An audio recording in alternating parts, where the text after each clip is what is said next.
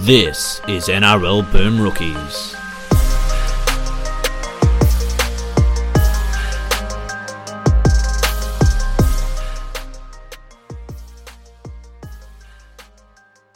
Hello, everyone, and welcome to another episode of Boom Rookies. I am Matt Bungard. Alongside me, as always, Mitch Doyle. Hello.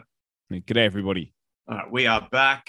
Another round of footy in the books. Uh, we've got a lot of news to talk about this week. So we won't spend as much time on the games, but there's still obviously plenty to talk about. Starting with last Thursday. Seems a world away now, but uh, yeah, uh, Melbourne Storm pipping Souths by a field goal, extending that win, that uh, undefeated run in Melbourne to what is it, 18 and 0 against the Bunnies.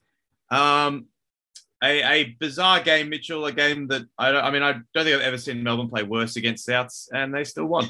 So that's frustrating. Yeah, I was ready to come on here and give you about 47 barrels for your, your takes on Gagai and um, Ilias.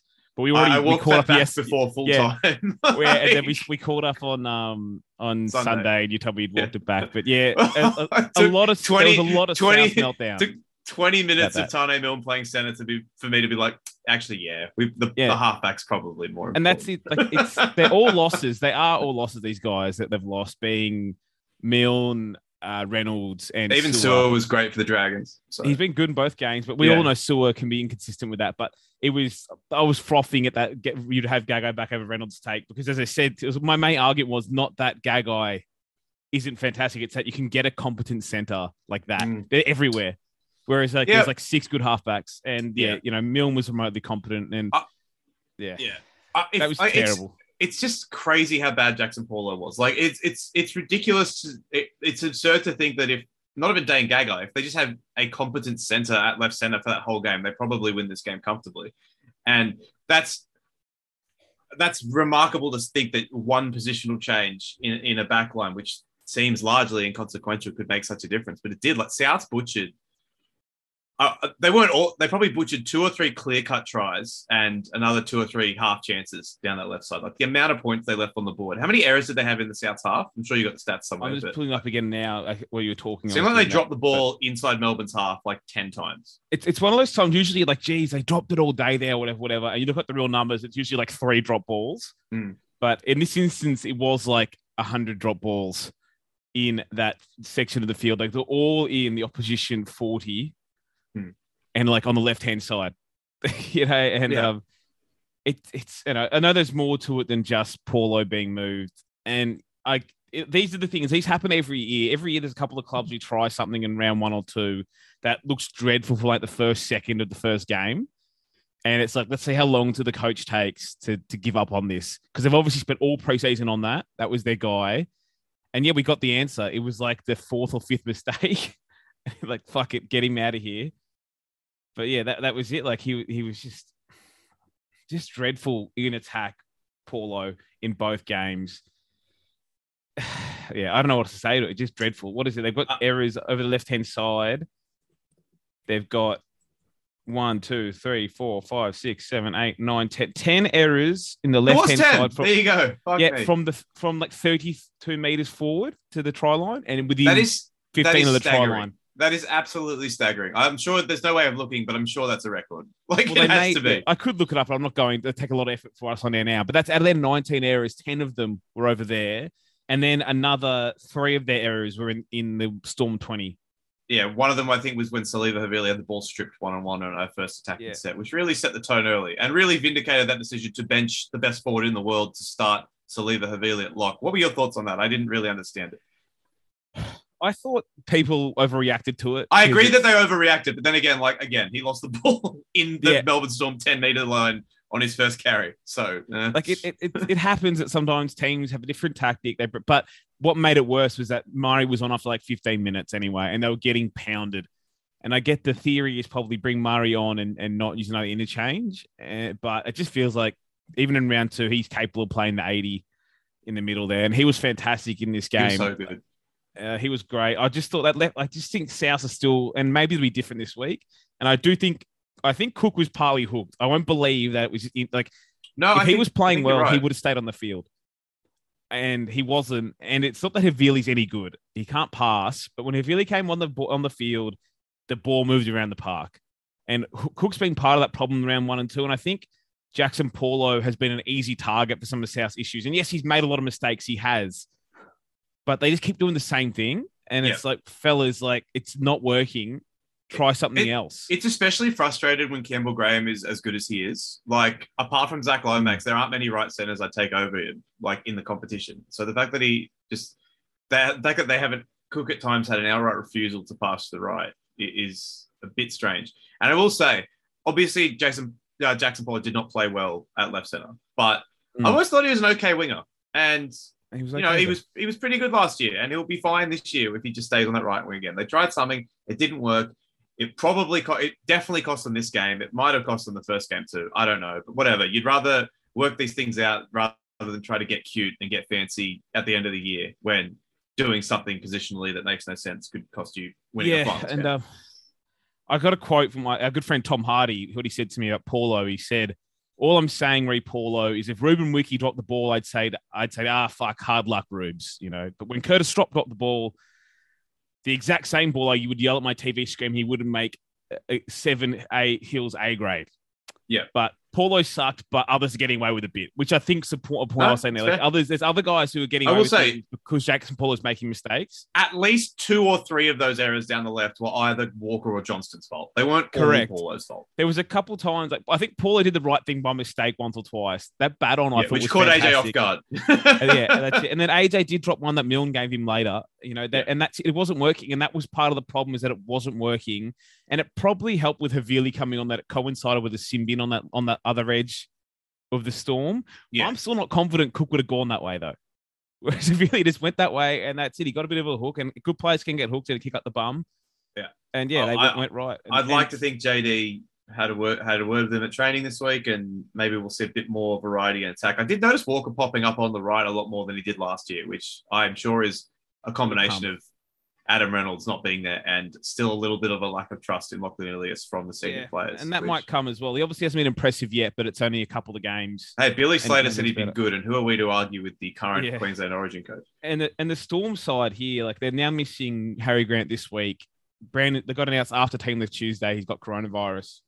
Uh, Brandon Smith's in the extended squad, but like this Yeah. this game, they looked fantastic for that first twenty minutes, and I thought, geez, they might put forty on you guys. And Harry Grant was playing out of his skin. The pack was rolling, but we're already seeing now with a couple of guys they have out over the offseason losses, they can't dominate that middle It's in, until the guys are back. They got smashed up the guts Yeah. like the last the last there's a there's like a world where a couple of things break differently in their and they're 0 and 2 to the Tigers and Souths. Like they've not Yeah. impressed me at all in their two games. I Apart from, haven't, but it's also the that most 20 Storm thing ever to, To have been win shit anyway. and Yeah, win anyway because they've had these years in the past and have started really weird. Yeah. They've been guys that would have and they just go through with like two losses and then Yeah. they also like they like who's like Josh King just whatever he played a lot of minutes. and He's not impressive. He was fine, but then you have like Trent Loiero who just keeps doing stupid things.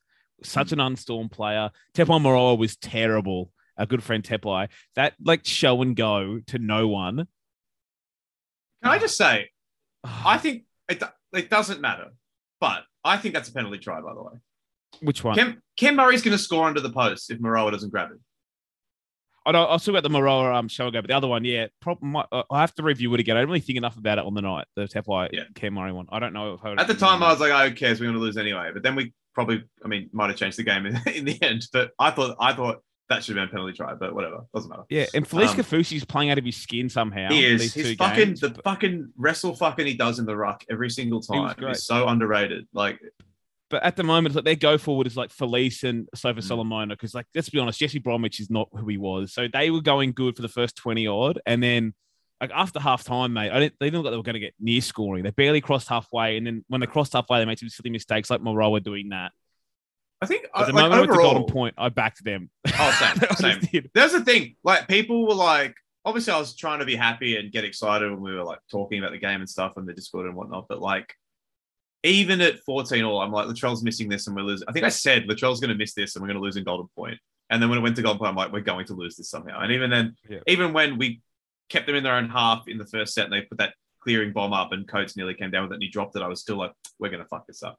We're going to Yeah. fuck it up. And the thing, they didn't need that early shift.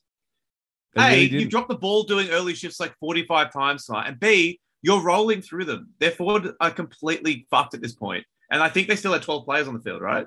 So, Yeah. like, they that early shift on tackle three or tackle four, whenever it was, when Cody dropped the ball, just wasn't needed. They're already on halfway. Like, it just wasn't and, needed. and that's the stuff where we talk about the, the real big things you miss, obviously, from Dane Gagai is the errors on ball for Jaxson Paulo. The things you forget you miss when you have a really good halfback is that type of shit. Yeah. They didn't get a shot off. They didn't get like Latrell's field goal. uh, Camper wrote a great article day after that, like about just things just happen around Latrell. Even when he had, a, he was not very good on the night, only had nine runs, had a couple of good passes to set up tries at the end, missed missed all the kicks, but things just happen around Latrell and happen for Latrell. And that goal, like that field goal, was exceptional. Like just belted it. You knew he'd kicked at the moment, he left his foot. But I just thought they uh that's Melbourne to win it. I know. I, I- there was at no point, at no point that I think we're going to win this game. Even when we Yeah. got kissed, kissed on the dick with like the luckiest dropout bounce of all time, like at no point. Yeah, at that no was point. weird. And, And look, then I don't know. the- you're obviously. Are you worried if you're the Storm just purely because you're not going to get some of these players back at all? Not really, because Yeah. like you, you'll get Like Christian Welch is pretty important this- to their go forward. But I Yeah, guess I George know. Well, that's a big that worry. Um, but you get you'll get um Brandon Smith back this week, maybe, maybe next week. Harry Grant back after that.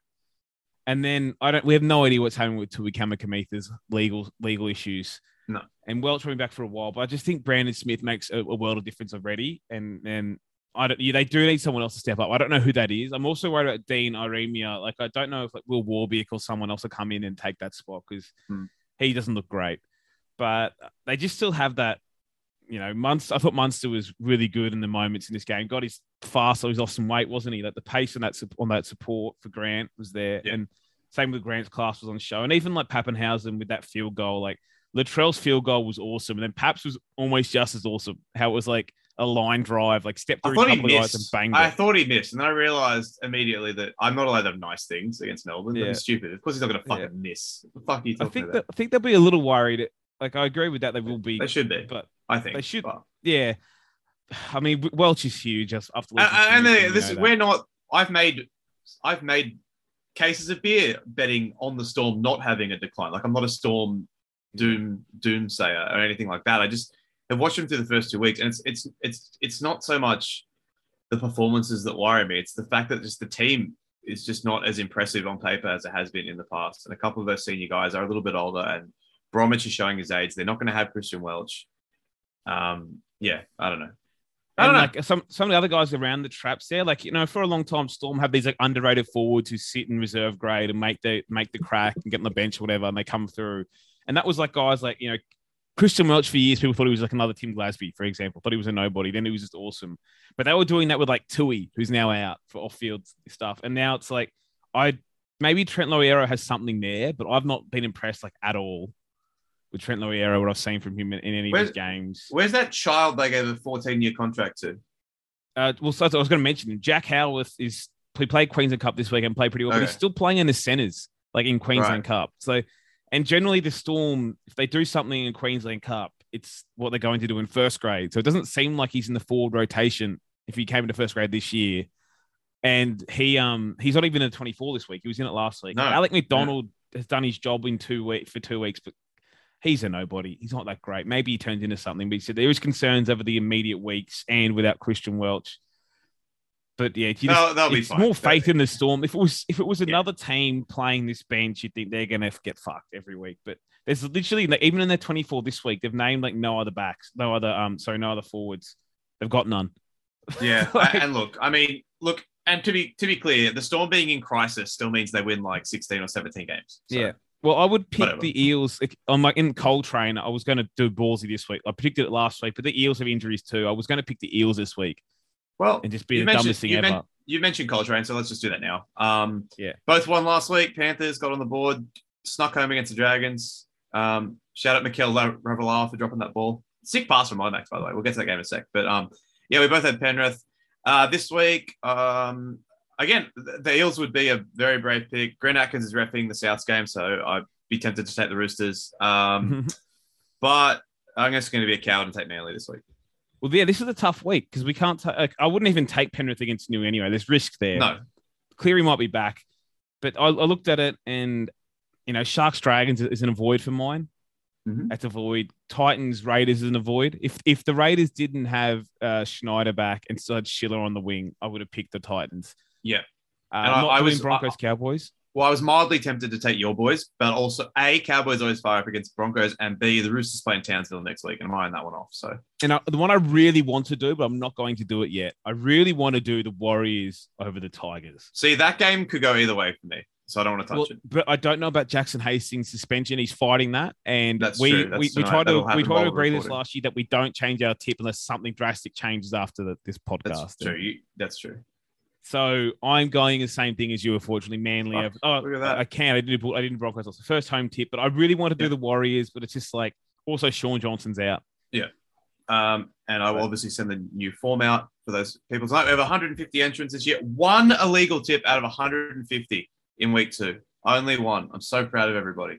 Yeah. So And uh, how many people are two from two? Uh, I'll pull it up. Uh, some people pulled the pin after one week, by the way. Simo was one of them, but a few people just didn't tip week two. Did, did he mean So- to pull the pin? Did he? No, he, I mess. No, I messaged him. He's like, "No, it's uh, I've had enough." He's quit like five tipping comps. He said so. God, Um, one, one, one bad week and he's out. yeah, he can, can play seventy-five hours of Elden Ring a week, but picking a Yeah. football game is, is too much. Um, there are, uh, there's a lot of people. There's a lot of people with two wins. Yeah, that's what I thought. A I thought lot. there, like, it's all right. I, I'm happy with my one loss still with the picking. 56, picking 56 people. There you go. I already had some people asking you. To start reading a leaderboard out. It's like there's no way there's a leaderboard with 50 with like heaps of people with two from two, and then 56 is still that's two from two, too easy. Yeah. But if you if you zero from two, you're in crisis. But yeah, as Matt Duggan or slash Duggan will remind you, he was one and two after three rounds last year and won the comp. Didn't lose the rest of the season. it's true. So Oh, uh, and bef- and while whilst we're on the subject of, of Patreon, Patreon, you have to be a member of our Patreon to be in the Coltrane Cup. I mean, you're still welcome to join and start from week three. You'll only be four points in the hole on some people, and as Mitch said, plenty of time to catch up if you run the table from there. But I want to thank all of our patrons this week, not just the ones in the top tiers. I'm not going to read all- that because we reached 200 patrons today, Mitchell. 200, which given you know the number of the, like you, you look around at Patreon pages for for much big like I look at Patreons for YouTube pages that have that get you know hundreds of thousands of views on their on their videos and stuff like that. And and for us to have 200 patrons for a podcast that you know gets a fair few listeners but nowhere near 100,000 every for every episode to get the 200 listeners uh, 200 patrons is is a phenomenal effort. And I'm just can't thank all of you enough for subscribing. If you're just a listener we love you as well. Thank you for supporting us on this journey. And if you do want to subscribe patreon.com forward slash NRL Boom Rookies. Uh, and shout out to our 200th patron named Thumb. there we go. Thumb fits in with Number Is that a- 200.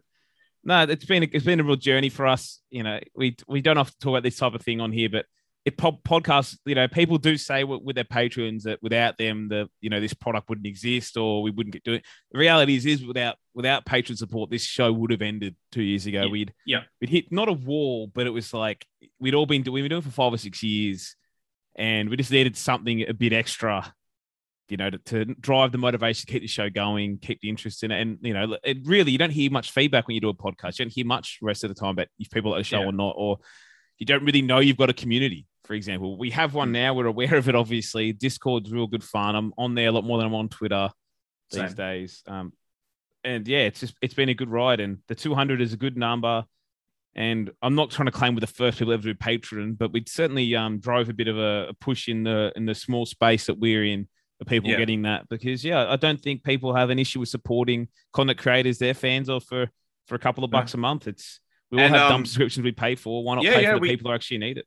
Had some people privately that, you know, mocked us for wanting to do this in the first place. But to them, I say, you know, uh, fuck off. Because uh, I couldn't care out. less. Uh, Well, no, just keep neither could I, about but me. yeah. exactly. Um, and but I will of course give the mandatory shout out to the people in the top two tiers of our Patreon subscription service. Um, Chris Avenell, Dave, Rocky and Rafi, Stu, Wayne Ritchie, Alex Sergicomi, Anthony Anger, Ben Wallace, Butsy, Cam Beswick, Dan Cullen, Doc Hogg, an anonymous backer, Frankie G, James K, Jason, Jez, Joel Wrigley, Joey Gooch, Josh Brandon, Josh Tomo 98, Lachlan Hancock, Leon, lifelong Dolphins fan, Matty Jenkins, Matt Coleman, Matthew Duggan, Michael Murray, Morgan Watkins, My Ding Dong is Hard and I'm Sad, Never Trendy, Party Keg, Pete Fulcher, Razor, Reese Brown, Rowan Edwards, Roxanne Clark, Schneider Pilt Score, Seymour Butts, Simo, Stephen Hickey, Schwarzy, Ty, TB, The Black Vegetable, The Human Ice Cream, The Not So Mature Age Student, Thor Laycock, Tom Hardy, and Was. Thank you so much for your support. Everyone who listens. And to all the people in the lower tiers, thank you as well. Uh, and shout out Thumb for being number 200. The- All right. The black vegetable and the, human black ice cream. I think the human ice cream was there last week. It didn't stick out. Maybe because it's now in a tandem with a black. No, because I seem to remember having back to back the these with the not so much straight student who has been a mainstay yeah. for quite a while. So um, yeah, moving on. Um, spent a lot of time on that first game, but all you know this second game was a banger too. And there are some games that we will brush past. Tigers Knight's probably one of them, but No, I've Actually, got, we I'll talk about 'cause it's- we Magic got twenty so- minutes. Yes, that's true. but just in general over the season, we're not going to spend ten minutes on every single game. But th- there were a lot of really good games this round, and this was another Yeah. one. Um, We're- Penrith When we twenty, start the Dragons season, we'll talk about them more, right? Start of the year, we'll talk about the Yeah. games more. Well, especially when there's more teams that have final aspirations. And look, Yeah. you don't want to. You, you're not dropping a proud of the boys in round two, but the Dragons they hung on. They dug deep. They played pretty well. Um, a couple of things go their way. They could win this game. Um, but yeah, uh, pretty impressive from them. I didn't like the Su'A sin bin at all. Hmm, Like I didn't think. It, I thought a penalty was fine. I didn't even think it was a penalty. I think that's one Yeah. of those classic ones that, like, if that happened to anyone who wasn't in the jersey six or seven, nothing would have happened. No penalty would have even been given. Whatever. Sean O'Sullivan stayed down, milked it. They didn't even got a bin out of it. I'd hated that, and I was hoping Yeah. Sean got karma by being ruled out for the rest of the game for staying down from the the TV bunker. But that seems to have already changed a bit. They're not doing it that as much as they did last week, which is good. But yeah, uh, the Dragons hung around. Zach Lomax was having a stinker for the first 50, 60 minutes of this, but then was class towards the end. Uh, you know, the class does shine through. But yeah, this Penrith went out to that huge lead. Well, not huge lead, dominant lead though. They're like what sixteen? No, sorry, it was eighteen to six. And you thought, well, that's it. They're going to dust them. But the Dragons hung on, fought their way back, and were pretty impressive. They just yeah, they they play tough. I don't know how long it'll last. We spoke about this in the preseason with this team. I think they'll start the season real strong and hang around and see how long it lasts. But yeah, they don't look anything near wooden spooners. No, not at all. And again, we're not going to. We love an early season victory lap, but we both said they'd be a level above the, those sort of wooden spoon class of teams. Um, The neither of us have to make the finals. instantly. But to be quite honest, if they made the finals now, it wouldn't surprise me. They're just really solid. They are, they are, and um, if you, there's obviously some question marks there. Like, but you know, for example, we spoke at Moses Mbye as a recruit. You know, he was fine. He's fine at hooker. It's not great, but he's been fine at hooker. But Ben Hunt was, you know, all over the park again in this one. I think Ravalawa's really hit a different level. Like he's far less error prone than he was in the past. He's been good, and the pack does its job. And I, you know, they've, they've got Tariq Sims back in there, and yeah, I thought that was whole st- stupid thing overthinking it like round one, and it looks like he. So it, the reports I read this week was like he's agreed to terms with the Storm for next year already. Hasn't been announced or anything, but he's agreed to terms, that it's not. It's like two fifty, not a lot of Mhm. money. Uh, but he they, they haven't got the room for him this year, so it's like the Dragons will have him. So I don't know. So I guess he stays at the Dragons this year and plays lock there. Maybe if, we, if that something changes in the coming weeks, but yeah, he was good back in that rotation. Uh, Panthers obviously Cleary might come back this week, but losing Brian To'o, like they've lost too, To'o, yeah. Leota, and um, Pan- Cleary back soon, but yeah, that's that's not great. I mean, look, they. I know their fans like to jokingly talk about like Dylan Edwards being the stir, the straw that stirs the drink, but that is pretty much Brian To'o. Like everyone knows he's a good player, but he is just so vital to how they start their sets, and to not have him for two months is going to be is going to be a, a, a pretty, pretty big hill to overcome. But again, you'd Yeah, rather have this now than in you know August. Well, now if they're wing, like we don't know how good Taylan May is. He gets an opportunity now, but if you go to Taylan May and Charlie Staines, bit of a drop off, if you ask me. And then uh, without Leota, like they had Fisher Harris get concussed, so that was tough as well. But that's part of why I think the Dragons went the way back into the game. Just that the Pen- Penrith couldn't get the ascendancy in that second half. Uh, They lost To'o, they had lost Fisher Harris, Leota wasn't there. So even though they, they had a couple of sin bins against the, the Dragons, it didn't feel like Penrith could really get back on top. So I'm sure that'll change in coming weeks. But I, I have, I have been really impressed though with um Izack Tago. Yeah, He he's run- been great. He runs like a PlayStation character. you know, like he's fluid and spins and motion, that kind of stuff. He, he's just Is real, real silky ball in hand. is is his because like I from just I mean I don't watch the lower grades anywhere near as close as you did, but my understanding was his long term future was going to be as an edge forward in that team. Is that still the case, or have they I just been? know. I don't know either. I, I thought he played more edge forward than center in reserve grade last year. He, he did, but he's playing Okay. like 21s. You know, he's 19 now, and he doesn't look like he's big enough to be an edge. Maybe you end up being there, but if it's in. That could be a future problem. You know, one Hmm. day, uh, one point in time, Isaah Yeo was a shit center. So who knows? True. Izack Tago could be a, a good center, maybe a good back row, but I don't think there's anywhere for him to go. Like there's their back row's full right now, and I don't know who they'd play at center if he went there. So that's fine. But yeah, Yeah. Edwards, man, I'm, I'm I'm exhausted of talking about that man because you either you either know that he's not that good or you're a Penrith fan. Yeah. Like that's He's it. And then there's some people who try to argue he's better than he is, saying, "Oh, people don't give him the credit he deserves." Like, no, he gets enough credit. He's just fine. He's fine. You know, and I don't know if any like he's one of those guys that if he ended up off contract, I know they re-signed him, but I don't know how much of a chase there'd be after him.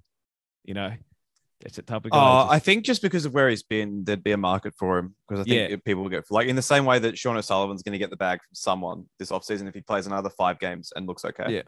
God, hasn't that? But he was on like the Matty Johns show on Sunday. He'll be playing reserve grade up, next the week. up's incredible. I mean, yeah, he- he's he's like he's gonna he's gonna go down the Matt Flynn highway, right?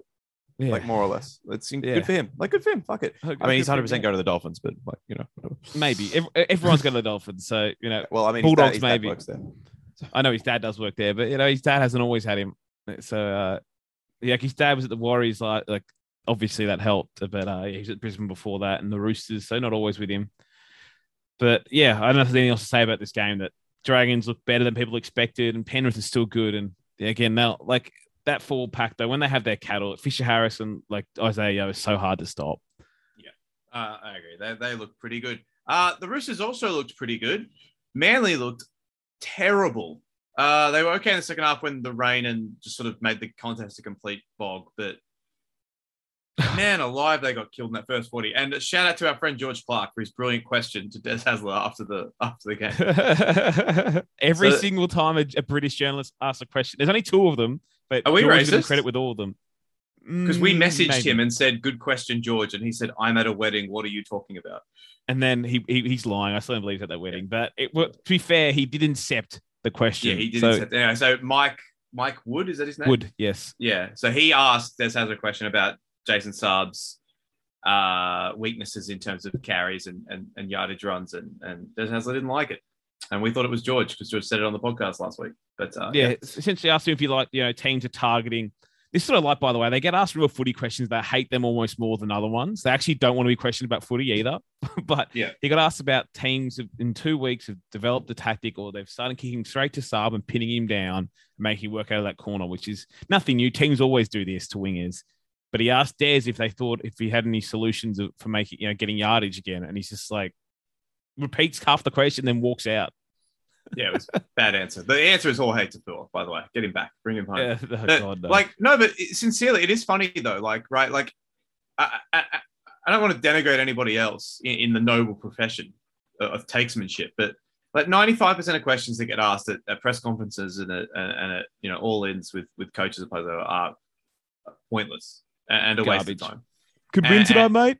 Yeah, or like how many? So set the scene, listener. If you're watching for whatever reason, watching a press conference after, how many times is this the exact first question to the losing coach? Yeah. So Ricky, uh, yeah, not the result you wanted tonight. It's not even a question. Yeah. A Yeah, statement. yeah, nah, yeah, yeah. Bo- uh, the, the boys tried hard, and oh, oh great. It's, it's not even a question, and it's like literally the first question of like ninety five percent of losing press conferences, and it was also in this. Pro- I think it was in this press conference actually. But anyway, um, but yeah, that's a real problem for them. I've never rated him particularly highly. I've never really forgiven you for saying he's better than Alex Johnson. I probably never will. Um, He's the same player, but, faster. oh fuck longer. off!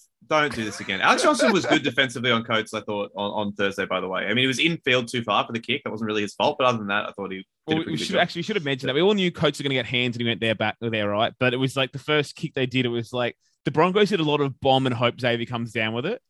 Mm. They just like, oh, let's just kick to Xavier coach's catching height, and it Yes. worked. It was like, well, oh, it helped that there was no fair. South player within 15 yeah, no, but it was like it. straight to his hand, and he just Yeah, it was a very good kick on zero tackle too. Anyway, back to this game. Roosters absolutely fantastic. Um, blew them off the park. Um, it's not Tom Trbojevic's fault. He's a great player. Let's not get silly. Um, but their forward pack is getting is two weeks in a row where they've been absolutely belted, and I don't really know how you fix that because it's not like they have a returning cavalry. It's not like they've got a Brandon Smith or a Christian Welch coming back. Um, Not I- good. I- no, they do have Schuster coming back, which fixes the middle a That's little. true. Bullmore yeah. off. But I, I, I did um, I, I did enjoy in this one that yeah, Toff Sipley's already been dropped, and then like I thought Olakau'atu had a really good yardage game, which is rare out of him, but they just got pasted in the middle, just absolutely pasted up the guts the entire game. Like, and they didn't get yardage from anywhere. As you said, like Saab doesn't bring it, Garrick doesn't, none of their backs do. So when you're really stuck and bogged down, the real solution, Bungard, is moving Tom Trbojevic. That's that's why. if he play, if he played center, they really could have opened up one side of the Oh field in this game. it is the worst thing. It's the easiest and the worst thing that ever comes out of people's mouths is like the solution to fixing a team is the moving of one player. It's Yeah. always that. And sometimes like it ends up happening like one in 200 times. Like, well, South's on Thursday night. yes, It worked. different, but it's like, but it's like, for example, for like half his career, people said Peter Wallace should play hooker. Yeah. It actually worked when he went there. It does and actually Dar- work Darren. Lockyer should play five eight. That one worked Yes. out all right. but then like most of them don't. Like, Yes. like, Like, Like, Alex Tom Johnson to play fullback yeah, didn't work. it's like almost everyone who has a crack at a fullback who was like a Mm. winger first never really works. How It's many, like- great fullback? Yeah. and it's just the classic how we talk about this stuff. Is that the only way like we seem to anal- analyze games is that this this comes from the top. Like Tommy has to solve this. It's like, mate, there's nothing Tommy can do right No. now. They're getting pounded up the guts, absolutely smashed. And it was Oh. what was it, 22 nil at halftime, and it it could have been more It should have been more. they ran all over them, and like guys like, like Nat Butcher for, for Christ's sake scored a double, had the best They game. just- of oh, his oh, and he, he did put poor Tommy on skates for that second He try. did. But Put Tommy thought- on skates. thought Tupou was fantastic, by the way. He was Mate, really, really Taukeiaho good. was amazing. Tupou He's should have got Dally M points, but. Taukeiaho's Wingers two, get 23 runs to 238 meters, but the first half was, was like Yeah. 160 meters in the first 15 minutes, something ridiculous.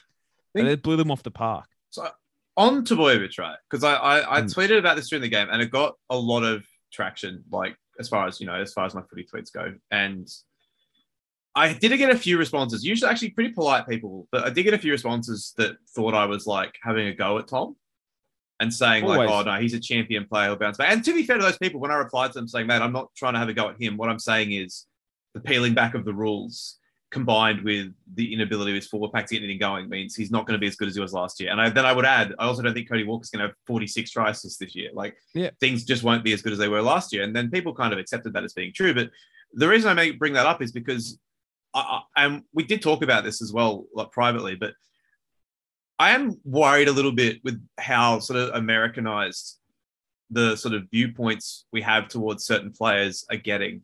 And it seems to be getting worse. Like this idea, European football as well, for that matter, but like this idea that everyone is either the best or they're a fraud.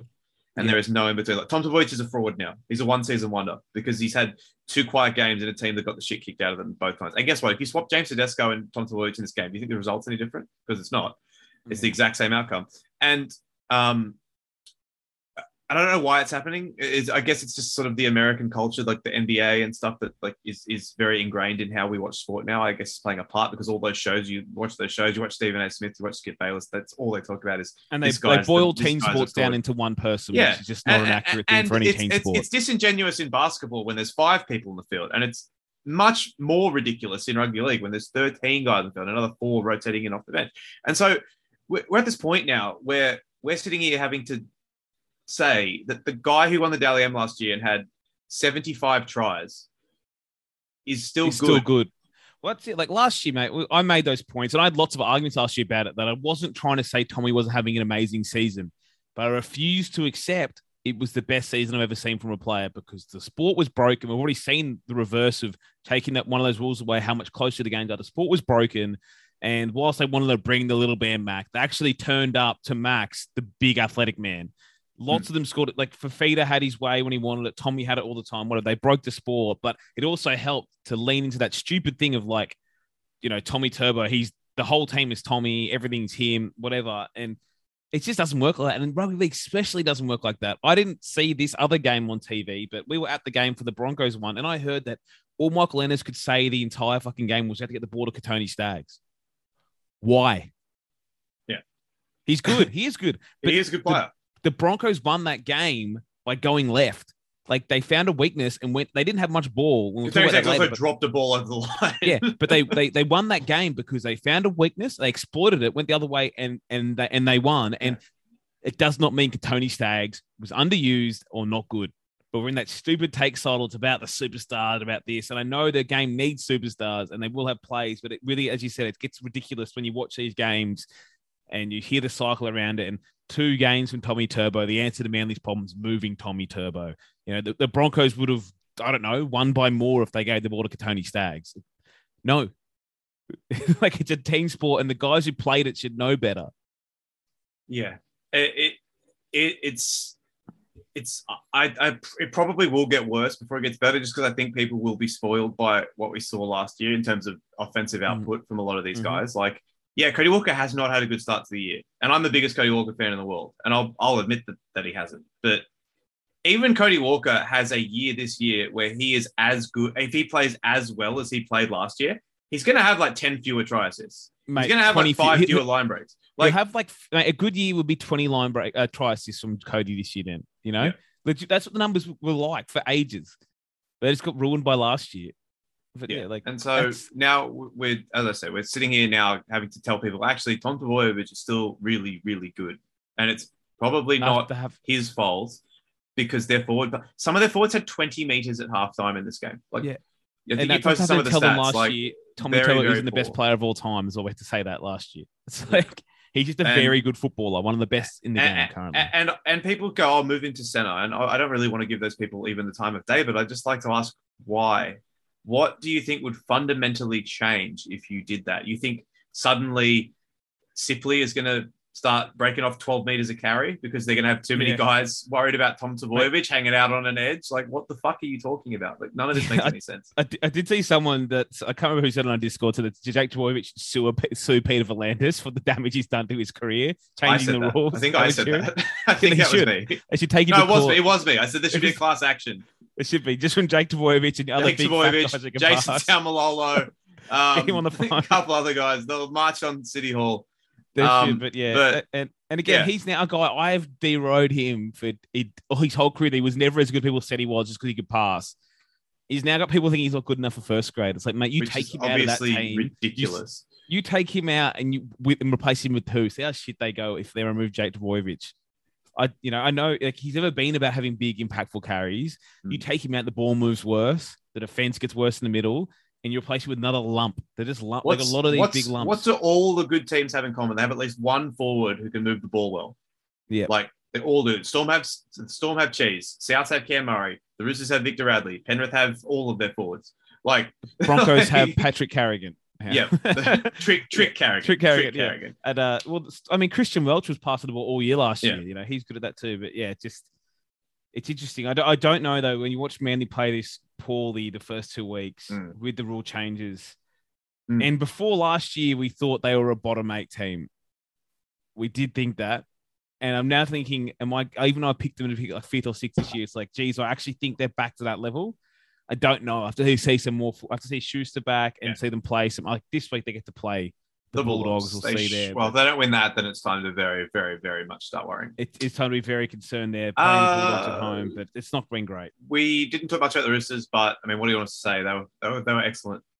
They were Sam Walker was fantastic in that first half. He just does some stuff that you're not supposed to do, you know. And I know I kept hearing every all, every all the uh, creativity is out of the young halves and they're all dead and buried, whatever. But he was fantastic, and yeah, he just um plays to his own song sheet. Uh, Sam Walker does try tries. He's a lot like I'd say like influence from his his, his um his father and his family that doesn't does not give a shit about what he's supposed to do. He does what he wants to do in that moment, and because he genuinely executes, we love it. You know, other halves you take risks and they don't come off looks terrible, but Walker has the skill to execute things that that, that he does, and like some, the well, the weird kick he put in this game was awesome.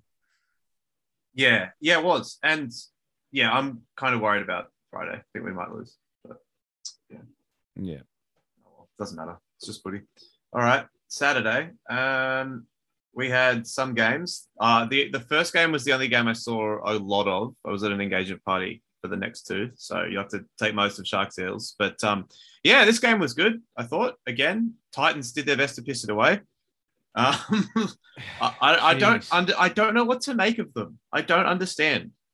Like how do they look like the best team in the comp for like 15 minutes every single week? And then the rest of the time, you wonder if they're a first grade quality franchise.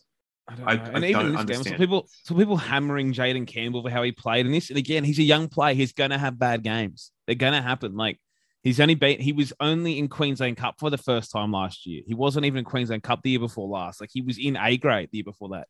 He's going to make mistakes, and the way to deal with them is you, you got to learn on the fly, mate. Like yeah, he didn't make. He had some good moments in the game too. He had bad moments. So people roasting him. It's like he wasn't costing them anything.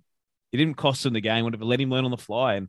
They had some more nice moments. Like they they they figured out a couple of shapes where they get on the left hand side, they get Brimson into a fullback position.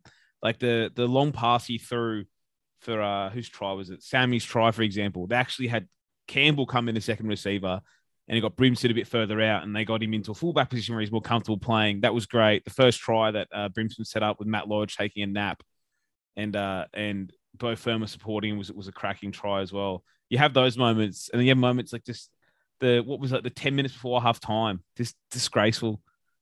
Just terrible. It is like the the Warriors were awful for 30 minutes and then went into halftime ahead.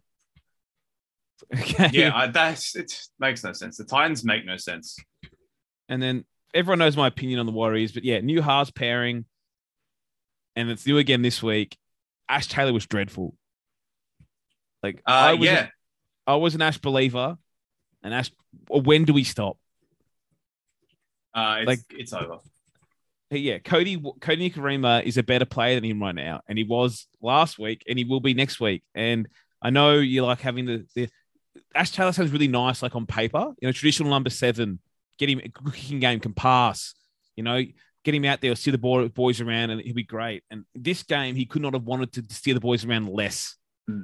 like the la- end, end of the game when they were coming back into it, he was throwing cutouts left, right, and center, which some they make yardage sometimes, but he was shirking responsibility. He was getting the ball and making it someone else's problem. And when Rocco Berry kicked that ball away with five minutes to go, stupid mistake it was.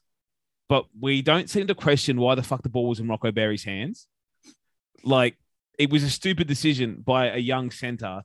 And they're going to make stupid decisions sometimes when you give when you chuck the ball at them down with five minutes to go. That's they're going to make dumb decisions, right? And he he hasn't played much league either, Rocco, but they they they went down. They had a nice shift down the right, made it over to over halfway to the Titans forty, and you think, you know, I think, oh gee, they might set up for a crack at a, a forty minute field goal here, or have a good end of set.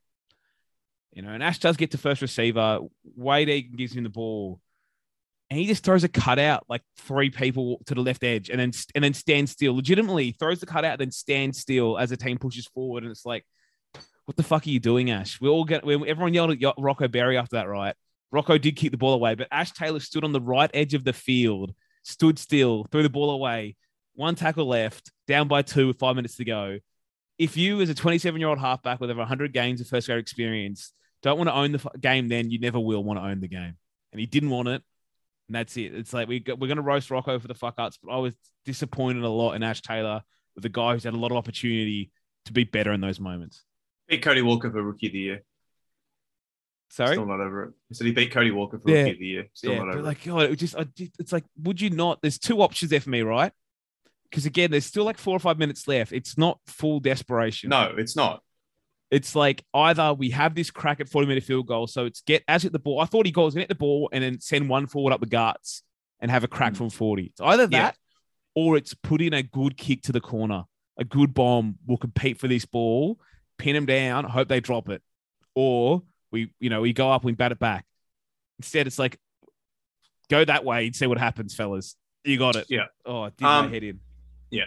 All right. Uh, Uh, the next game. yeah, uh, this, no, the one last thing on that game too. After Yeah. the game, we all know the the brownie garbage he always does, and how it, the, the, I think this might be the dumbest thing he's ever said. Though not dumbest, sorry, the least impressive thing he's ever said when he said he's not here to develop players anymore. He wants wins, mate. You never stop developing players. You can't say like that's it. Like you can find quotes of the best coaches in the Yeah. world who are developing 34 year olds, mate. You are you're always developing players. That is your job to make players better. Wayne Bennett spent the last two years developing Mark Nichols. No, he wants wins. They're, they're mutually exclusive, Bungard. Yeah. That's that's the soothsayer. The snake, this snake also people have fallen through his garbage for years. He's happy to lose when he apparently he's developing players, but you can't do both at the same time. You can't Does, win. Does he and not think that maybe having more good players would help get more wins? Because if I was a coach, I would try Yeah. to make my players better so they won more games. Yeah, I know all the good teams are like, you know, uh, there was a quote. I think someone replied on those tweets that Jurgen Klopp was talking about still developing some of his good players. Like, Hmm. no, I believe when Klopp won the first Premier League, he's like, well, I've achieved it all. The boys are That's at their it. ceiling. That's it. We wrap it up. That's Back it. it up. No, no. It was bad, but yeah, Titans are a better a better side for like 50 minutes. They're pretty good. Hmm. 30 minutes are pretty bad. They They have a lot of depth now though too, which is weird. They do have a lot Oh, of depth. They got Jamayne Isaako today, which was very funny. Didn't the fucking uh, scoop merchants get absolutely sent to the shops and back today? That was really funny how that happened because like for weeks I did enjoy been it. talking about going there, and there hasn't been a single person who said he was going to the Titans. Not one. And bang, there he is at the Titans. I don't understand it at all. You reckon the Eels thing Uh, was fake to try and suss out a leaker? Uh, I don't think so. I think the Eels, because the Eels' interest was at least genuine. Yeah. They need a winger, and It's I a very weird move. I don't even know if he's in first grade at Gold Coast. Mm-mm. I don't think so. Like maybe they, they- I don't know, but I don't know the machinations of it all yet. We'll get more of that in the coming days. I firstly don't love Brisbane letting him go because we're actually trying to compete for the eight this year. And I know he, he's not in our best 17, and I don't want him ever to play on the wing again for the Broncos. But currently, to me, he's our best backup one. You know, for one Yeah. or two week stretch, he'd be our best backup one. So I don't love it, but maybe they'll use that money. And I think the next report already is that we're trying to use it to, to re-sign Herbie, which I'm fine with, whatever. But yeah, it just seems weird that if, if he was, you know, on even ground, which I'm guessing it was, that he would choose the Titans over the Eels. I know you don't want to leave Brisbane, I guess, but still, it's like you'd rather just play Queensland Cup for a year than go to a team that might be in a you know top four or top six side, you know, on play on the wing and start every week. Hmm. I guess. Um, Weird. I, yeah, I don't know. Like, I, I, he definitely plays more first grade at Parramatta, right? Well, yeah, he'd be he'd be starting this weekend. Yeah. honestly, he'd start this weekend, maybe next, and then at least till Maika Sivo's back. But I think he's better than Bailey Simonsson, and I don't love. I- I agree. So he, I Um, reckon he plays the whole year there. Better well. Yeah, same. Uh, well, I mean, so I mean, is Corey Thompson injured for the Titans, or is he is he out of the pecking order? Like, what's He's the injured. pecking order there? He's so he comes back right, and it'll be him and Sammy, right? You'd think so. And Okay. look, Sammy's not locked in either. Maybe Marzhew takes a spot. I don't know, but Yeah, and Isaako c- can compete with Sammy and Marzhew, but why? I guess. Yeah, but that's the thing. Like, it seems like you've got a very straightforward path to first grade if you go to Parramatta. Maybe you didn't want to leave Yeah. Queensland. I don't know. I don't know. Anyway, Mitchell, next game, the two teams of the pod, they did battle. Um, and my boy Heath Ledger grabbed that game with two hands and fucking kicked it through the sticks to win it. Um, I didn't see. much I saw literally week. the. Uh, we watched the last two minutes uh, at the at the engagement party on my phone, like me and a couple of the boys. So I saw the end of the game, and that's it. And I saw that fuckwit in the stands waving his scarf around. Fuck him. Well, uh, But, at one um, point, Nicho Hynes had his uh, ankles broken by Shaun Lane. That wasn't a great look. that's a bad. That's That's a bad look for my tried, guy, but Nico. for- he was actually he was much better this entire game, and I think he must have got a spray about finishing sets. As we spoke about it last week, because there was a couple of Yeah, times yeah, yeah. early as well. But I mean, this I feel like it's one of those games that the scoreboard kind of flatters the Eels, and the Sharks would have been real hard done by to go home with the loss, considering that they ended up scoring four tries to two for Christ's sake. But before that last try, they were down after after scoring more tries. And the tries that the, the Eels have scored, I mean, Mitch Moses pulled one out of his ass, individual brilliance at halftime with that with that chip. That was fantastic. But the Sharks were dominant for almost this whole fixture for mine. And you can see like once they pulled out Ryan Matterson from from lock for the, for the Eels, and then you had Nathan Brown underdone coming back. You can already see the the the um, holes left there, and it's starting to feel again more like old rugby league. That yeah, losing a couple middles actually really matters. Like last year, feels like teams could put anyone there; it didn't really matter. But yeah, that really impacted them. And then the idiot Ray Stone came on, did his best.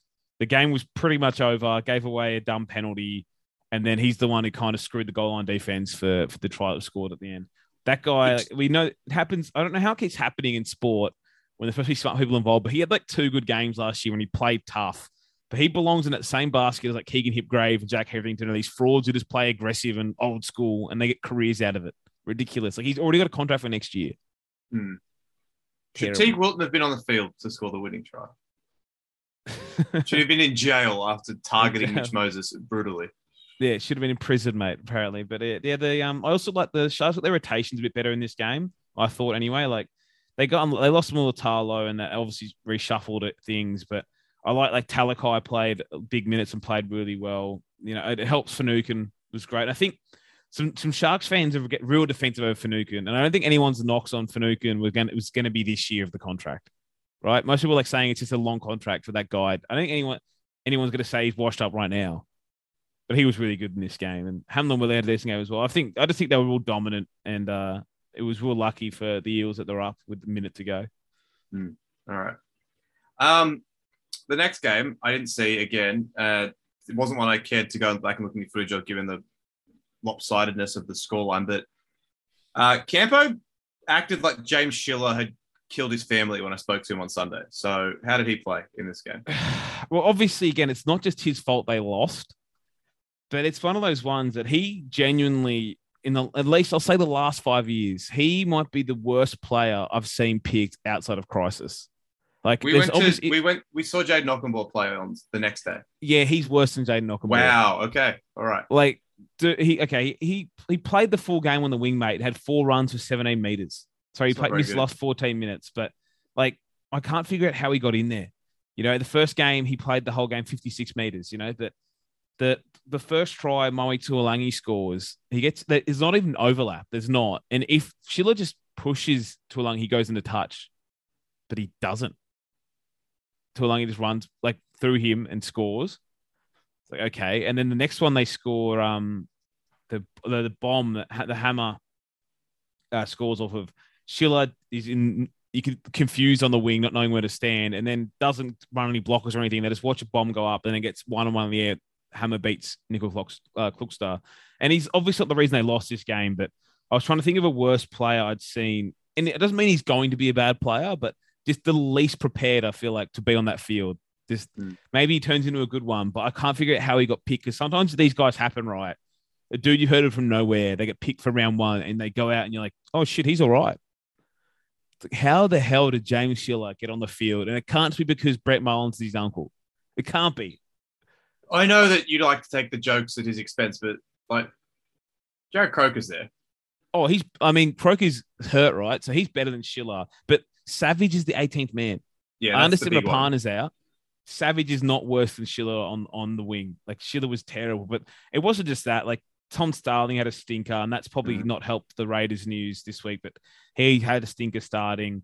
They they they were just garbage all over the field. Like Matt Frawley, we all know what Matt Frawley is. Whiten was back to who you know the bad Matt Whiten, and the whole forward pack got trampled, mate. Like I think I think Red Horse, like Corey Horsburgh is probably him and Tapine and Pop uh, Papali, the only ones who could hold their heads high from the Raiders after this game. I think everyone else was garbage. And it's round Yeah. two. They, they played like a team in like round 20, and they're like, yeah, this is this is done. Right. So should we talk about the Hodgson news? Obviously devastating. Uh, Unless yeah, you have not? more from this game to talk about, because I don't I really mean, lot, to be the, honest. the Cowboys, uh, they won, and I, I don't think they're particularly impressive. If you give me, they played solid like they did the week Sure. before, but I feel like it was more they won just through attrition. Like they they scored their last three tries. Like it was a bomb that the hammer out jumped Clockstad for. The Kyle Feldt try is a pass that misses Hiku, and Hiku kicks along the ground. And the last one's another bomb that Jerem, uh, Jeremiah Nanai gets gets in the end. I'm not saying they count for less. Obviously, trials of kicks count for the goddamn. I'm not an idiot like that, but they didn't really put points on. If you get me, they didn't look like they were going to score very much. Like they worked up field. The full pack was solid, but they didn't look like they were going to break this, the Raiders down. The Raiders were there to be beaten. Right. Okay. Well, we have a lot of Raiders fans on the show. I do feel bad for them, and I especially feel bad for them given the news that Josh Hodgson uh, torn his ACL and has played his last game for the club because, of course, he's moving to Parramatta next year. Um, devastating news for them, for him, and they're a club that's in a little bit of trouble now for the rest of this year. Yeah, I think like long term, getting rid of him was probably the right call. He's coming off the boil and, and all that. But sometimes in sports, your attachment to players doesn't matter about right call. And I guess I didn't fully understand the remaining attachment to Josh Hodgson from the Raiders fans until he was ruled out for the rest of the season. and it just you can see he's attached in to the Raiders fans and community. He's attached to the resurgence of the Raiders. Really, he was the first guy, the first genuine good player that that joined them after like losing Milford and whatever. And that was that year, and they you know brought in Austin. I forget the other one, but he was the first genuine superstar they brought in, and other things happened after that, and things went from there. And Hodg- it was Hodgson's team for like five years. He ran the show. Everything good and everything bad happened to happen because of Josh Hodgson. So it's it's tough for for them to know he's leaving, and they thought they had a farewell season. He got injured, wasn't that bad. He'd be back in a few weeks, and then goes back to training, and they found a partial, ACL tear, which um usually like the NRL physio uh, uh, he, he um posted in his Patreon that they're ninety five percent accurate or so ACL tests. So this is the five percent inaccuracy, I guess that uh, he found they found, found a partial ACL tear, and they did the thing that they could have waited it out. Like when it's like a partial, you know, sometimes teams like just wait it, and the guy plays like eight weeks later or similar. Like Matt Lodges was like that for Brisbane a couple of years ago, but uh, it was best thing for you know his long term health and his longevity to let him have surgery. And I guess if he was younger, they might have not done that. But at his age, it was like had surgery, and that's it. That's his last game for the Raiders, and it's a funny one because it's a bitter pill for two fan bases right now. Because Yeah. that's terrible news for the Raiders and terrible news for the Eels because they're going to be getting an older hooker off an ACL reconstruction to replace current superstar Reed Mahoney. Not a good bit of business from Paramount, and they're not catching anywhere near enough slack as they should be for it, to be honest. Oh, they'll be getting Um, roasted like next It'll, year. it'll come. It'll come. Every time Reed plays well for the Bulldogs, it'll be how they let him go. All right. Uh, let's move on to another uh, basket case, and that is the West Tigers. Uh, they Mhm. went down. Was it 26 4, 26 6 in the end? I can't remember. Not important. They got a late try to get off the zero, but um, God. they were absolutely atrocious. Yeah, what did I put in our in our Discord? The moment they had two players ruled out, I was like, I put in there. I'm never more certain than than now that the Ti- Knights are going to win Mm. because the legs were given up to the Tigers. But yeah, t- we said the the Raiders were bad. The Tigers have already put in the worst performance of the season, I think, in this game. And they definitely look the same as they did the end of last year, that they didn't want to play for Madge. I don't care what they said in the off season. I don't care what they said on TV. I don't care that people say, but who else is out there? This team is goddamn bad. He's had years. They're bad under him. There's the salute. What's the way out? No one seems to have the answer out other than keeping Madge. It's like, what's he going to do? One week they're just going to play well, or you guys will keep losing. Like, the- Um, uh, look, I don't know. I, I it, it's it's really tough to work out. But like, I I mean, I wrote I wrote about them today, and basically, I, I mean, obviously, I have a lot of experience with Michael Maguire teams as a South fan. But I, I wrote today that you know Maguire was a fantastic coach for Rabbitohs in his first three seasons with the club, but at a certain point, that hardline approach, that yelling constantly, that all that stuff that wears a squad down. And, and by the end of his South tenure, the players had had enough of him and they fizzled out, not making the finals in the last two years he was there. They only limped into the finals in 2015 and they got pumped by the Sharks of all teams. Um, and then that was the end of it. And so the Tigers are now in their fourth year of the Maguire tenure, but they're only getting the bad bits of the Rabbitohs Yes. tenure without the like the dizzying highs of finishing in the top four and winning a comp. Like they didn't get that part. They went straight to the bad part. And I don't really know how this. And I've wanted, I love Michael Maguire. I want him to do well. I wanted him to do well since the day he went there. We like the Tigers. We know we're friends with a lot of their fans. I grew up in that area. I went to school in that area. Like, got a lot, a big soft spot for them. But this is not going to work. It's not working. And I, over. and, and, and if you're going to get, and they've actually made some really good signings next year already. Like Koroisau and Papali are great signings.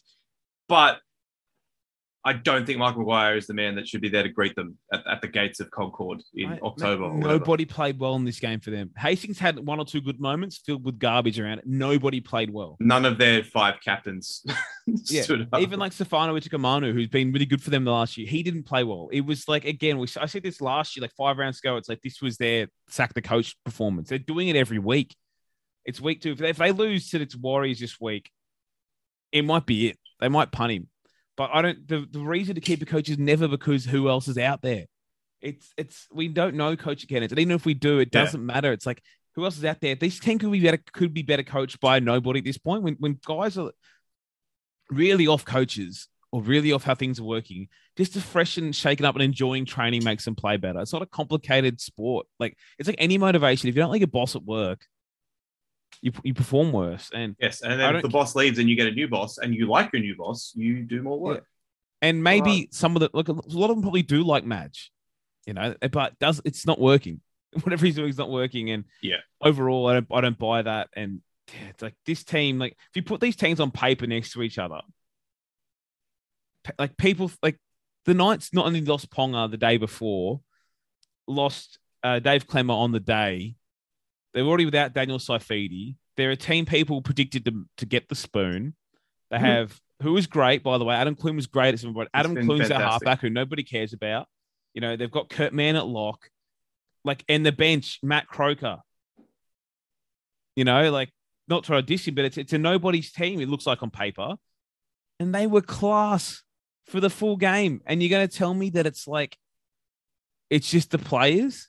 Like I Hmm. can't I never I always hate that stuff, mate. That people think coaches don't the do coach isn't out there missing the tackles, mate. It's like you kind of is though. Like if, Yeah. you, if you fucking hate your coach, you might just try like ten percent less But hard. it's it's Like- the reverse of the Wayne Bennett effect, right? It's everyone like smashes him for salt in the earth, but it's because he was a great coach and teams are worse with worse coaches. Every team was worse without Wayne Bennett because he's a great coach. Yes, You know? it's not a difficult concept. It's not. And I think Madge, is much like Paul Green, that I don't think they're the greatest coaches, but I do think if they have a veteran team with strong leaders who with guys like like he could not be a Luke Brooks head coach. Like Paul Green had Thurston, Madge had Adam Reynolds. You know, Madge had Greg Inglis. Paul Green had uh, Matt Bowen. Yeah. You know, and then Michael Morgan. Yeah. Like, and then both of those had- teams had forward leaders. You got Gavin Cooper, Yeah, yeah, Jason did. Taumalolo, like Good, South Sam. Burgess. Yeah. So the stuff like they're not very good at, like the creative attacking stuff and the other things, that gets taken care of. But if you then you can yell when you have to some weeks, which is not very often. Every few weeks when the teams let you down, the spray works and you instill strong defense, and then the points come from somewhere because they got the guys. The Tigers' attack is just disgusting. So it's just bad. and it has been bad for years. Like Adam Doueihi looks like setting things up, right? Hmm. Maybe he could be that type of player one day. He's not that player yet, and he's missing, and this is what they look like. And I don't think his I'm- kicking game will ever be good enough to No. be the dominant playmaker in a team. I think his his ceiling to me, his ceiling to me is like off-brand Cody Walker, yeah. which is a very that's not a, that's not meant to be a slight on him, by the way. But that's just how I see his best trajectory the going. guy out the back And of shape, do it, finishing off plays and, the last pass, whatever. I have defended Luke Brooks for so long, and I don't really know why at this point. I just have always wanted to see him outside of this team, and maybe we will in a few weeks because he still wants to leave. Yeah. And he must be kicking himself that he didn't get that move to Newcastle because, I mean, Adam Clune's played great, but with that team around him, the way they're playing, with the way Jake Clifford's playing, Luke Brooks must be looking at Adam Clune and going, man, I could have. I could have had your life this year, Well, uh, and I did. uh, instead, Yeah. somehow I ended up on Adam Clune Island in preseason, telling anyone who told me he sucked that he's actually not that bad. Fine. been- What? It's it was such a it was such a weirdly strong opinion. Like it, people were like, who had enough tape on Adam Clune being like But making was, like I watched him for the Dragons. Like he was okay. was He was fine. fine. Like he was all right.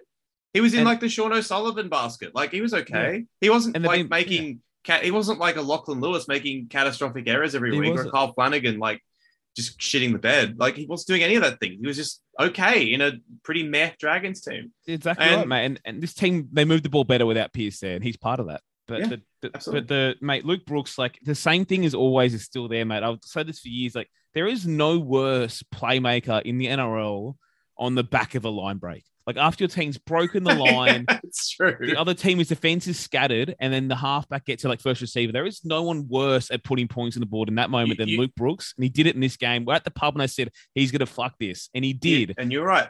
And, and you know what? it- you know what it actually looks like when he gets the ball after a line break. It looks like when a prop has somehow found himself as the support Yeah. runner, like to a line break, and he doesn't know what to do.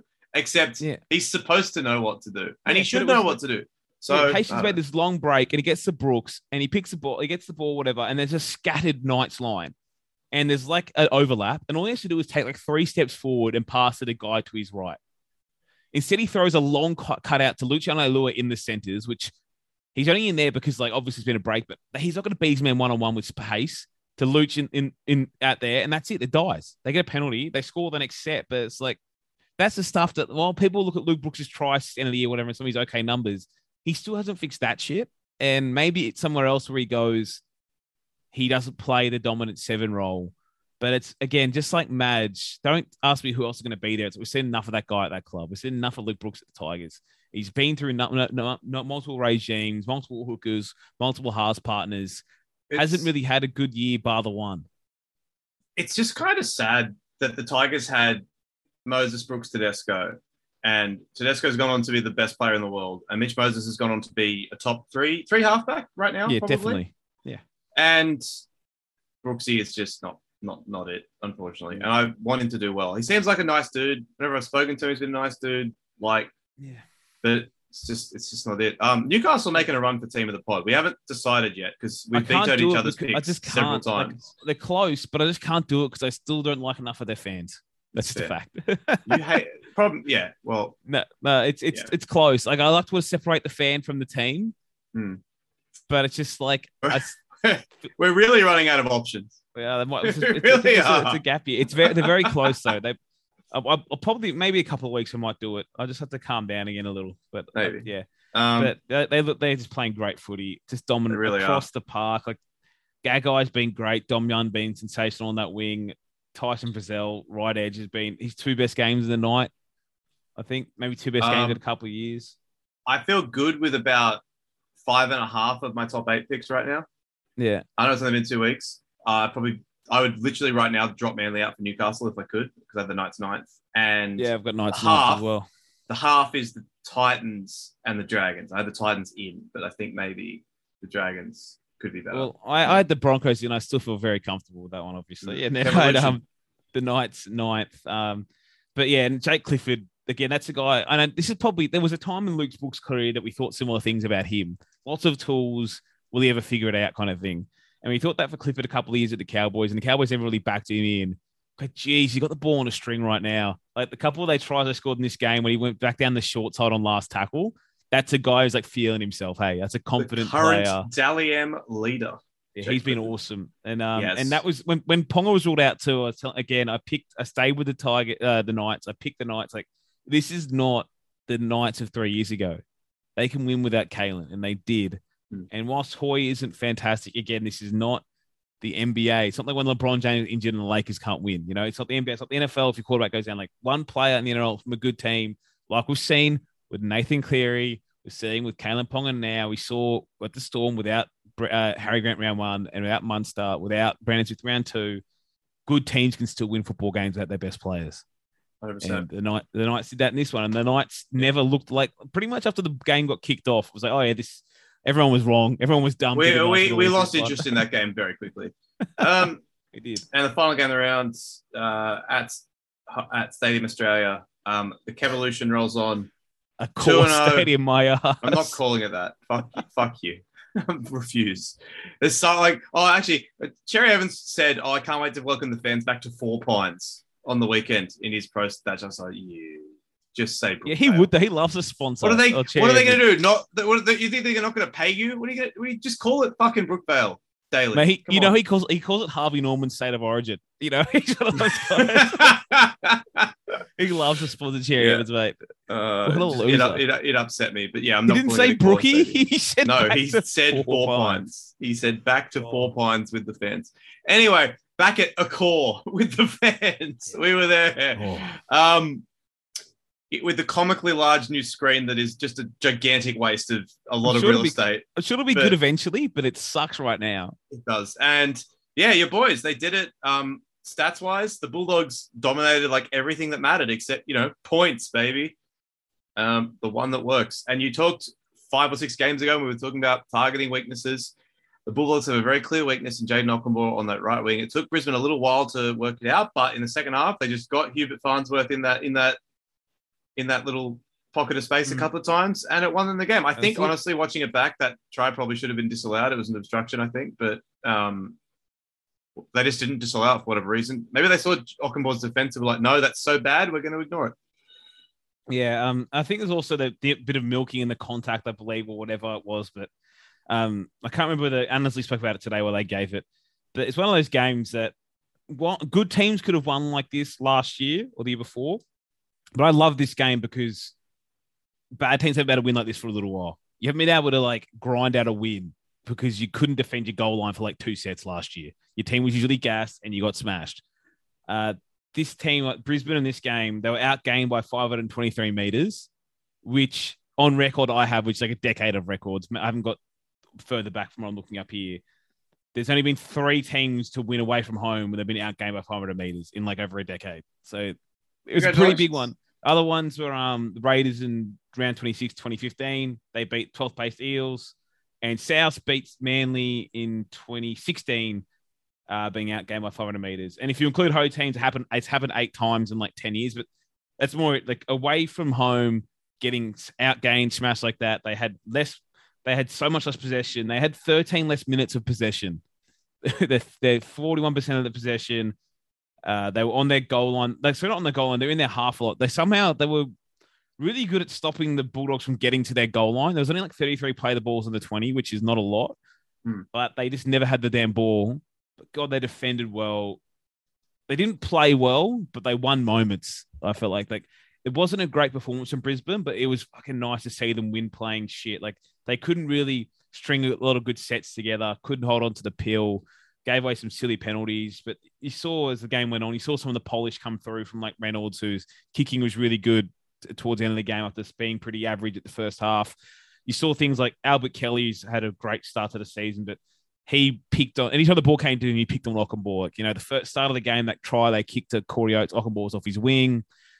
The next try, Herbie steals the ball, whatever. Last try is again they pick on Okunbor, and even there's a couple of times in yardage, like he threw a cutout to Corey Oates, like 20 meters out from our line on like third or fourth tackle, and just like gave Oates the opportunity to beat Okunbor one on one, and we made like 30 meters. Like, yeah, that was great. And then I thought Billy Walters was really good when he came on too. Not that I think he should be our. I don't think he should be our starting hook. I think it should be Cory Paix, and I'll stick with Turpin for a while. But like, Turpin's a passenger man. Like he doesn't Mm. do any. Like honestly, he just gets through his tackles. When he has the when he's on the field, doesn't look like he's doing anything active with the ball at dummy half. Never looking up, never looking to run, never really creating, just passing the ball either way. Billy came on, ran a few times, broke the line, and even even put a really good kick into the court at one point. And a couple of times, you know, the ball was spread left, and then Billy being in the middle of the field calling for the boys to spread it back to the middle, you know, and then whatever direct play. He was quite good. So I like that. And I like the fact the boys um really held their their their try line and, and their defense most of the game. Like Yeah. but doggies, mate, they, you can't put up 10 points with that. You can't. Um, All that possession. Trent Barrett got mad. I think it was fake George Clark again. Asked him about their attack being bad, and he got a little bit miffed about it. It was like, "Oh, we created lots of chances." It's like, did you? You had a lot of ball in the red zone. Yeah. but, yeah. What uh, chan- the chance that they created was the what when Naden didn't held- pass at the end. That was like yeah, it. I don't know. That's what it's what Trent Barrett said, and who are we to argue with the Penrith Panthers attacking mastermind? Um, yeah, Yeah. very like their attack's just awful. It's so bad, and and, and Burton's a talent, but it's like it. yeah, um, Adam Reynolds through the legs try assist is pretty cool, and then Kotoni dropped I won't ball. forgive Tony for a long time for that. I No, won't. that's fair. That was Um, awesome. I did did enjoy Adam Reynolds missing his first kick of the game, which was a sideline conversion I- from the I left enjoyed- touchline to tie the I enjoyed game. yelling at you every time he had a conversion saying he doesn't miss it from here. He ne- Yeah, especially when his Yeah, team it's, needs it's him. a He joke. doesn't miss It's a joke that never gets old. for one of us. So, yeah, I did enjoy calling Pangai a cat, even though he's my, my boy for for for, for a whole game. You yelled at Pangai a lot. It was good. It was a good thing we're in the Broncos section. Yeah, but after the game, I looked at his numbers like, geez, those are better numbers than I thought he had because I just called him a cat the entire game.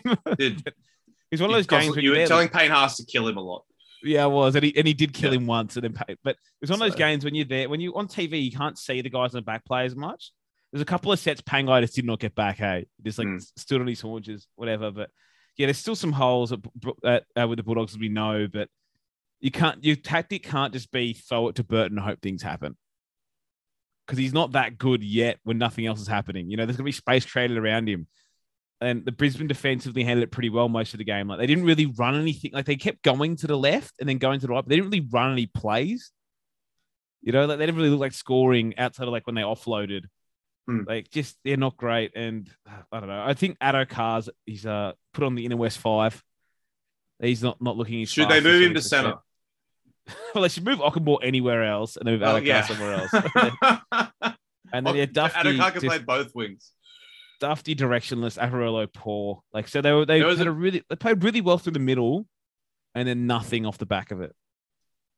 which I mean, it's a good building block, but again, like apart from Reed Mahoney, you were supposed to be getting all these attacking weapons this year. And Yeah. Brett Naden didn't look great. Matt Burton was pretty good, whatever. But Donnie Burns is all right. Donnie Burns is decent. Uh, Josh can't really do anything with without it's hard for a winger like him. Or it's hard for Yeah. pretty much any winger bar like a Ravalawa type to really put their stamp on a game when the team's going poorly. And yeah, I don't know. Maybe he does move to fullback because Matt Dufty is not doing it, and he, I know he wants to play there and he'll get his hands on the ball. And maybe they bring back my boy Corey Allen to replace Okunbor. I, I think those would all be positive changes. I don't know, but we'll see. We shall see. Yeah, we should, but yeah, it just wasn't a great game. It was great to be back at the footy, man. Like we got a group of like nine people to go to a Sunday game for Christ's sake. That's why we want to go back to the footy so much. Like, Yeah, I had a good time. We had a good time. good. I went, where is it? it was, we told us privately. So we went to the bar next to the next to the stadium afterwards. The sport, the, the kind of newish sports bar that opened like late in the season in 2019 before COVID. So I'd been there once after a game, and then COVID happened, and I think I've I don't know if I've been back to Stadium Australia since then until we went the other day. But so then because George Clark and I are both working at Socceroos game on Thursday night, so I went. I was like, oh, I'll check and see if that pub's open till like 10 or 11 on a Thursday because like you know I was worried it might be closed. This pub is open until 3 a.m. six days a week, every single week, regardless of whether there's sport on or not. It it, it threw me. I didn't it flabbergasted me, Mitchell. Like, why is this pub that again is next to Stadium Australia? No one lives there. Why is this pub open until 2 a to 3 a.m. on a Tuesday every week? I don't believe it until I see I- it. I won't believe it. We're gonna Well, go we have- there we next to go. Tuesday. It's too, well, should we go? We'll wait three hours after we record and then we'll go. yeah, we're, we're gonna have to. Because I was like, what the fuck? Yeah, I will say one last thing with the Broncos game, mate. Uh, after the game, like the press conference, we had Kevy speak and then Reynolds speak.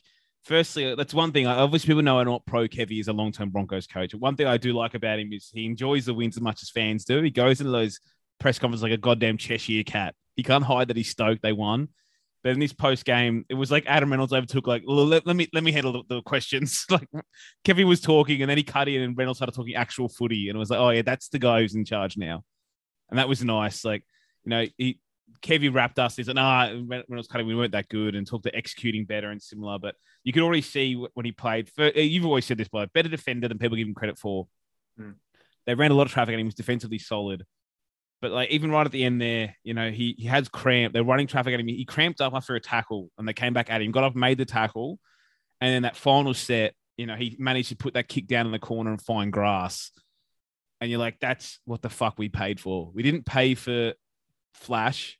We have enough flash. We have enough guys like Kotoni, Herbie in that team who can do create things with the ball. Even Kelly himself, you know, we need probably need a more creative nine or a one, but we didn't buy Reynolds for that stuff. We bought him to do the right thing more often than not and to steer the team around and make right decisions. And as that game went on, it was I felt the influence of having an actual halfback.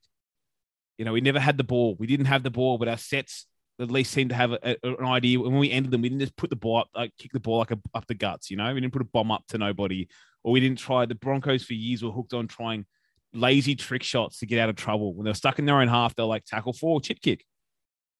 You know, let's just try that. And it's like, no, that's not how you get back into games. Reynolds talking about building pressure after the games. We're going to build more pressure, and that's what the other team will crack. And he's doing it during the game. which is refreshing to see him do that and have a kicker. I know he missed the first one, but I had faith in him all three of those. And it's like, geez, that's a bit like Isaako was a great kicker, right? Really good accuracy wise, percentage really good.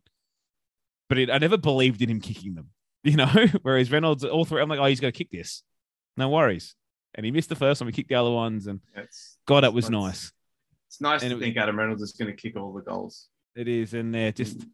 good to Really see. does. You know, having him there, settled that jersey. There's still problems in this team. Things will figure out. Like, but having some actual adult men and leaders like him and Cap, like Capewell did nothing with the ball in this game, nothing. But their goal line defense is far more settled, and apparently, like they, they've heard him speak about, like the chat from Human Reynolds making a massive difference. I miss Love Adam Reynolds. I'm glad you've come back on that because I was ready to come in, like I said, gun loaded, but you've uh, you calmed down, which is good. Calm down. I'm sad. Yeah. Well, Dangago was brilliant again. They were both But- so good. mate. Was, oh, we're not going to get there. I think the Bronco. We just lose to the Cowboys. We do, but God, there is a world here where we could, I could be four and zero. You could be zero and four. What the hell? I think we wouldn't sleep. Um, God, I'm bipolar.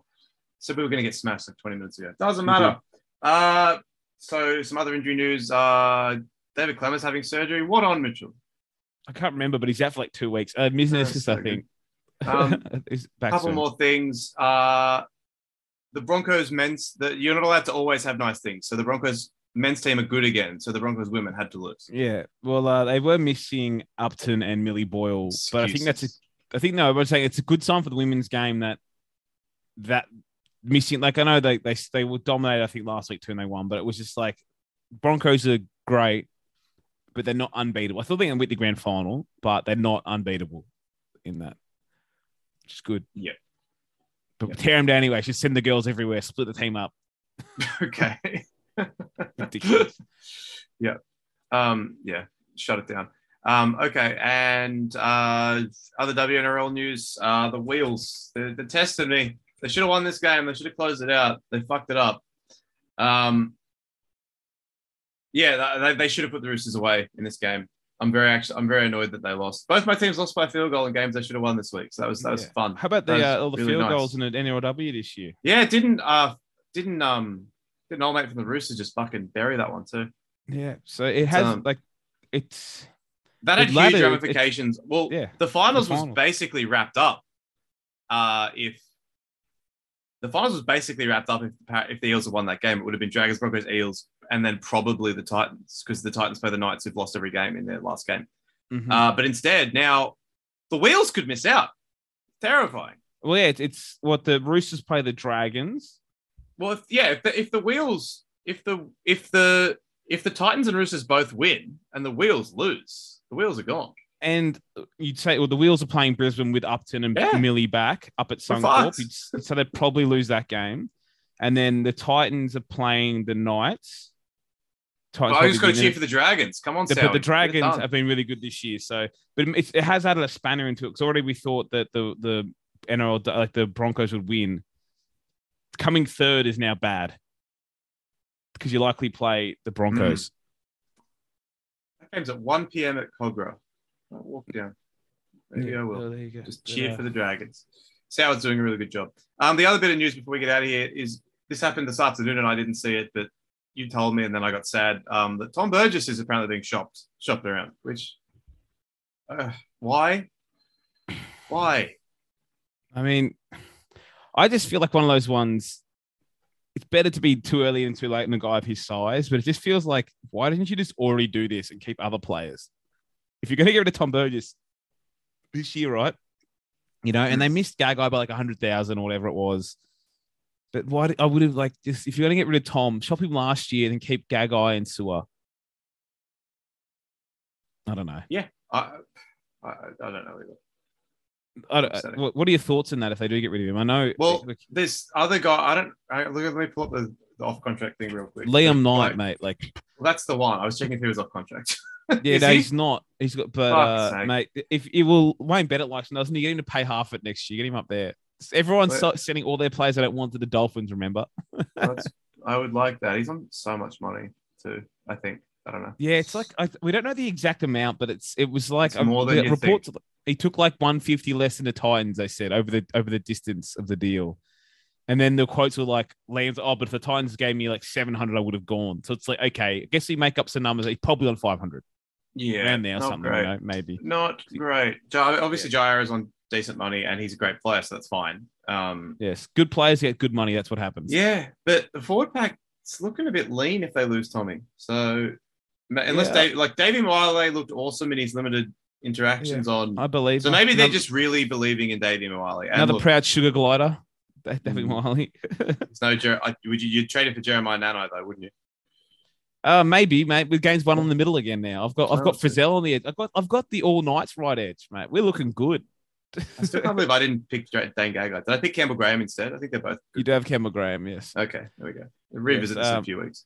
Ezra Mam will be in reserve grade. So no, we're looking next off-season content next year, mate. That's what they Yeah, do. yeah, yeah, yeah. Ezra Yeah. Mann was really good in Q Cup from what I saw. It was. And Dean Mariner, mate, that's my boy. Yeah, who the fuck's that? He's the fastest man alive. He looked good. Yeah, well, I, I, I want to make so uh, people know it's great content, right? I want to change my Twitter name, right? And, but I can't figure out a name for either because I, Herbie I like a lot, but I can't commit what to about Big Chief sixty nine? You're in, Uh, but it- it's I'm trying to figure something with Dean Mariner or Ezra Mam, and I can't get there. So, Right.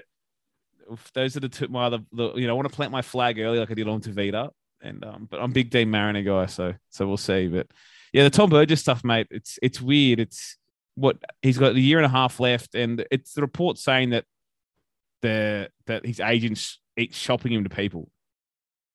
So he must have Mm. been told he can talk to clubs. Yeah, Hmm, not great. really not great. Well, because you're, you're losing. I know, and I know he's a meme to many others, but it is a, a reality. If you lose Nicholls and him, that's two of your, of your middle rotation. And I guess Arrow slots into the middle probably from from now he probably belongs, but it's still a concern. Like Havili shouldn't play. You wouldn't want Havili playing big minutes in the middle next year, and then like Uh, I is that's surely not the plan. I don't think It's think all so. about Davey So- baby. Um, I'm a Wiley guy, so probably, but yeah, I don't know. Should have had a try assist on on Thursday. well, Tom's been bigger, better than well I, we all expected for the last couple of years. So Hmm. this seems weird. There's only good Burgess. It's Tom. Yeah, both on and off the field. We're not going to talk about that really. We're not not. much to say. But, Like uh, we are aware of it, obviously, but like yes, another of my 2014 heroes fucks up. Fantastic. Yeah, yeah. And we did miss it, but I just yeah, Mitch Dunn's out for the season as well, which No. sucks. The That does Cowboys. Does suck. Um, anyway, um, any other, other takes on uh on Tom? Uh, I, I don't like it unless there's a contingency plan. I gave them too much credit for the Reynolds thing, so I'm not going to give them credit again. just going to assume it's a bad Yeah. idea. Yeah, man. I remember being there at one point when I gave Brisbane some credit for bad decisions, and then there was like, oh shit, they keep doing it. they Mm. haven't stopped doing the bad thing. You know, it's like I'm not trying to make that. There's some there's some parallels in the the last time we moved on from Wayne because like we moved on and got rid of, and Ben Hunt had left.